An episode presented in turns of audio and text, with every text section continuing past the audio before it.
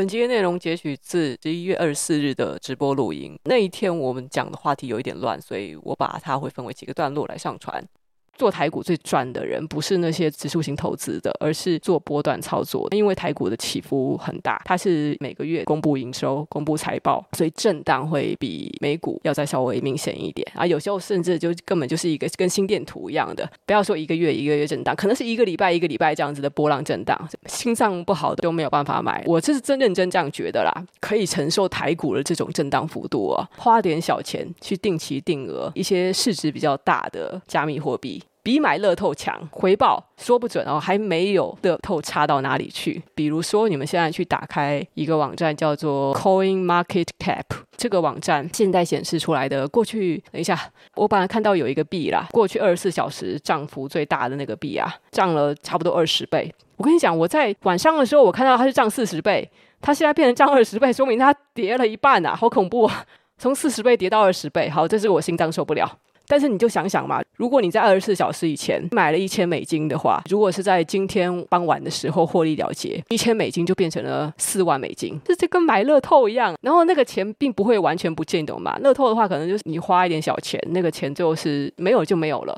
加密货币是你花一点小钱，那你可以一直抱着，只要它不是什么诈骗的东西，它不会归零，亏损百分之九十，你继续抱着，搞不好一个月后它涨三十倍。我与财富严重擦肩而过的那一次呢，是那个时候我第一次看到柴犬币这个东西哦，西巴被称为屎币哦，因为它的那个谐音就是西巴。当然呢，shit coins 在币圈其实这种东西也包括说很多那种垃圾的那种炒出来的本身没有什么技术价值的这些加密货币，这些 shit coins 你可能买在一个什么，即使是很便宜的价格，当然到最后它就是因为没有它的说是什么消息面啊、基本面啊，总之就是没有那些东西的支撑哦，最后给你叠烂，变成。百分之一，但是问题是，西巴是在过去的好像短短六个月之内吧。我第一次看到它的时候，它后面是零点零零零零零几美金一个。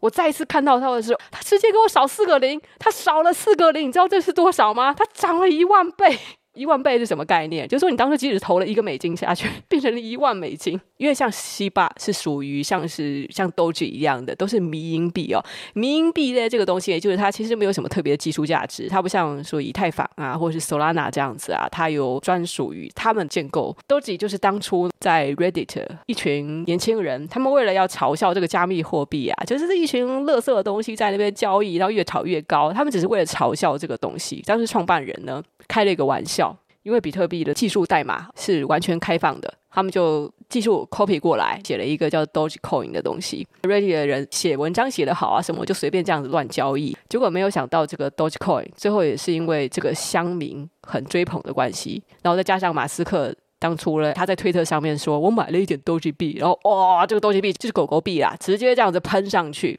当初写这个 Doge 币的人，他一个都没有持有了，但是。东西币却让一大堆人财产可能增加个一百倍、一千倍。民营币，它虽然这个东西我们还是现在还是会说它是屎币，它就跟我说过的 Shiba Coin 是一样的，总是屎币？它最后还有什么秋田犬币啊、呃吉娃娃币啊，哦衍生出来的各种就是。狗狗系列币啦，这些东西都没有什么价值的，但是因为它曾经出现过这样子的传奇，就是 Dogecoin 的传奇，然后 Shiba Coin 也被炒得这么高，呃，再加上它很可爱哦，即使一些币圈外的人也拿来当做像是好玩或是纪念，就买个几个这样子，它更能够吸引乡民的注意，然后也能够吸引一些对这个圈子完全没有了解的这个币圈外的人的注意，所以它反而。变成就屎币、迷因币，没有任何的支撑，可是因为能够吸引买气，它就是可以被炒得很高。因为毕竟加密货币到最后就是要看它的市值有多大嘛，再就是它的话题性了。有人问说，那个加密货币适不适合定期定额啊？我可以很负责任跟你说，我遇到的大部分靠加密货币投资致富的人都会跟你讲说，新手就是最适合定期定额。那定期定额的方法呢，就是一种就是你去找加密货币的 ETF，每一个礼拜或是每个月就去买一点，甚至你可以每天，但是你把额度给缩小一点。肯定要比股票更谨慎。如果股票是你每个月可以投资两到三万的话，那买加密货币的方法应该是这笔钱哦，是你即使闭着眼睛冲到马桶，你也不会觉得心痛的那个那笔钱。就比如说哦，每个月我觉得可能五千块钱，就算如果我不拿去投资的话，我可能会把它随便的乱花掉。比如说拿去氪金啊，哦，拿去买一些酷东西啊，就最后都通通变垃圾啊，等等哦。但是我今天我就决定省一点。把它给投资一个可能会有增值的东西，这笔五千块钱我就拿去投资加密货币。而且我一买呢，要不然就是买 ETF，要不然呢就怎么样分散购买。可以去就是刚才我们去的那个网站啊，叫做 Coin Market Cap，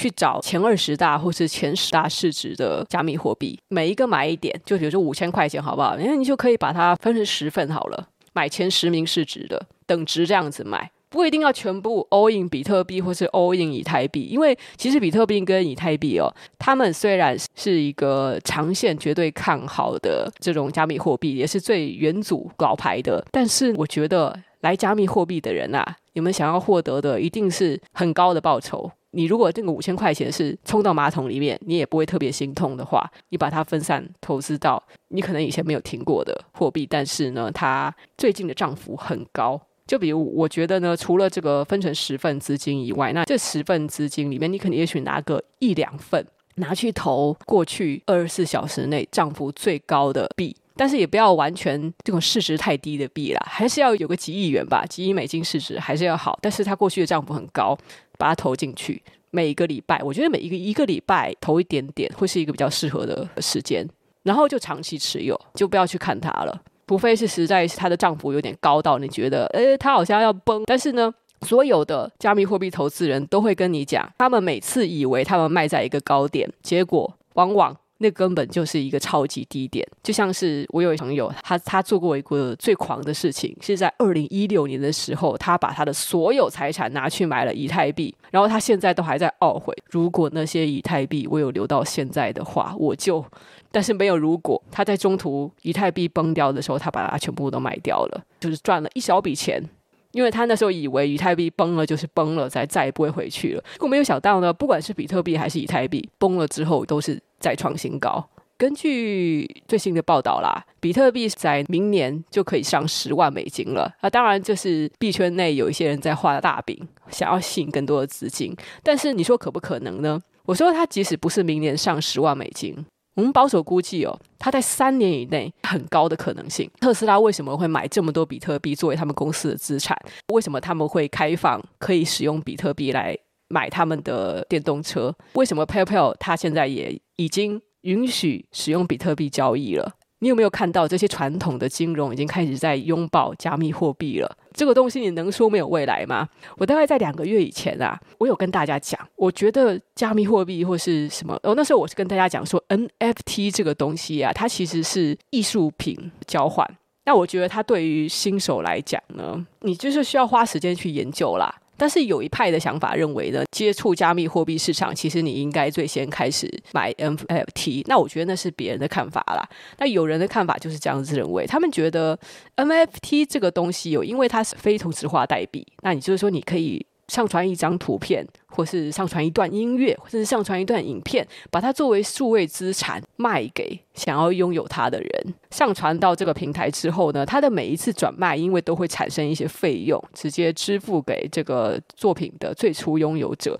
所以呢，你可以通过它这个艺术品的不断转卖，然后这个价格也不断的翻倍之后，使得这个艺术的创作者作品的最初拥有者可以赚取非常高的利润。但是这个市场哦，就变成说，你真的要对这个资讯非常的敏锐。相对来讲，你说它是不是低风险的作品？在经过转卖之后，它比起波动高的比特币、以太币啊，或是狗狗币啊，它好像相对来讲，它的趋势是一定向上的。你说这个作品哦，创作者即使发生什么事情了啦，作品当然越卖越贵。比如说 NFT，它现在是通过以太币在交易嘛，即使今天假设我以一个以太币去出售，好了，我就拍那个摸摸的照片好了，摸摸的大奶图啊，我拍了一张超高清的摸摸大奶图，这个世界上仅此一张非常清晰的奶图，可以看得到他的奶头在若隐若现的哦。这个东西不知道会不会搬，呃这个是艺术创作嘛，我们可以稍微开放一点。我上传了这个东西，然后到 OpenSea 让大家交易，我以一颗以太币来出售，一颗以太币大概四五千美金嘛，啊，我觉得这个价格还可以吧。有人买了之后。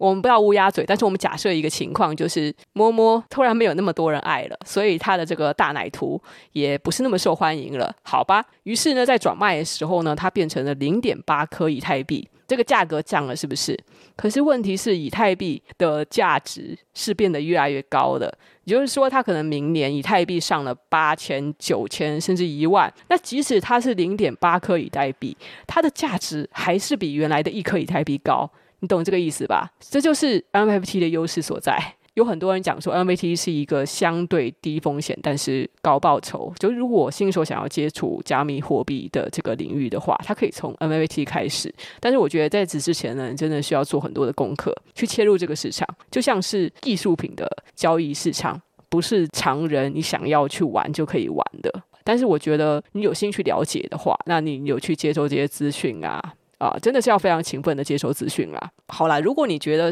零零碎碎的这些资讯很麻烦的话，你的确是可以去听一些老师的课哦。那个可能是要付费的，花个几千块钱买一堂课，把它做一个比较系统的了解。那我都觉得其实是值得的投资，因为加密货币你要进这个市场，不是要赚什么百分之二十三十哦，这个是传统金融仔在做的事情啦。你要做的是什么？就是我一年之后我的投入加密货币市场的资产，我要直接翻。几倍，可能翻五倍、翻十倍。你要做的梦就是这么大。那一年投资一百万，第二年就是要变成两三百万、四五百万，这都是有可能的哦。而且你有没有发现，加密货币市场这些暴富，我意思说就是突然变得很有钱的这些人啊，都非常的年轻。为什么呢？因为年轻人更有机会去接触这些很新鲜的资讯，他们也更容易做高风险投资。巴菲特啊，根本就不可能啦！巴菲特连特斯拉都不敢投资了。巴菲特现在拥有的最多的股票，苹果。那苹果是一个超级老牌公司啊！你看巴菲特为什么连一股特斯拉都不敢买啊？就是因为他老啊，而且他完全不了解这个领域啊。但是如果巴菲特他敢投资加密货币的话，他何止是股神啊，根本就是财富之神啊！今年的财富 MVP 我们都要知道是谁，就是既炒股又玩加密货币的 Elon Musk。我们要学，就跟心态最开放的，相对来讲比较年轻的这些 KOL 学。巴菲特他的投资哲学固然是很稳健，但是我觉得在这个年代，这个市场它有更多的机会，而且是极低的成本，可以好好的把握啦。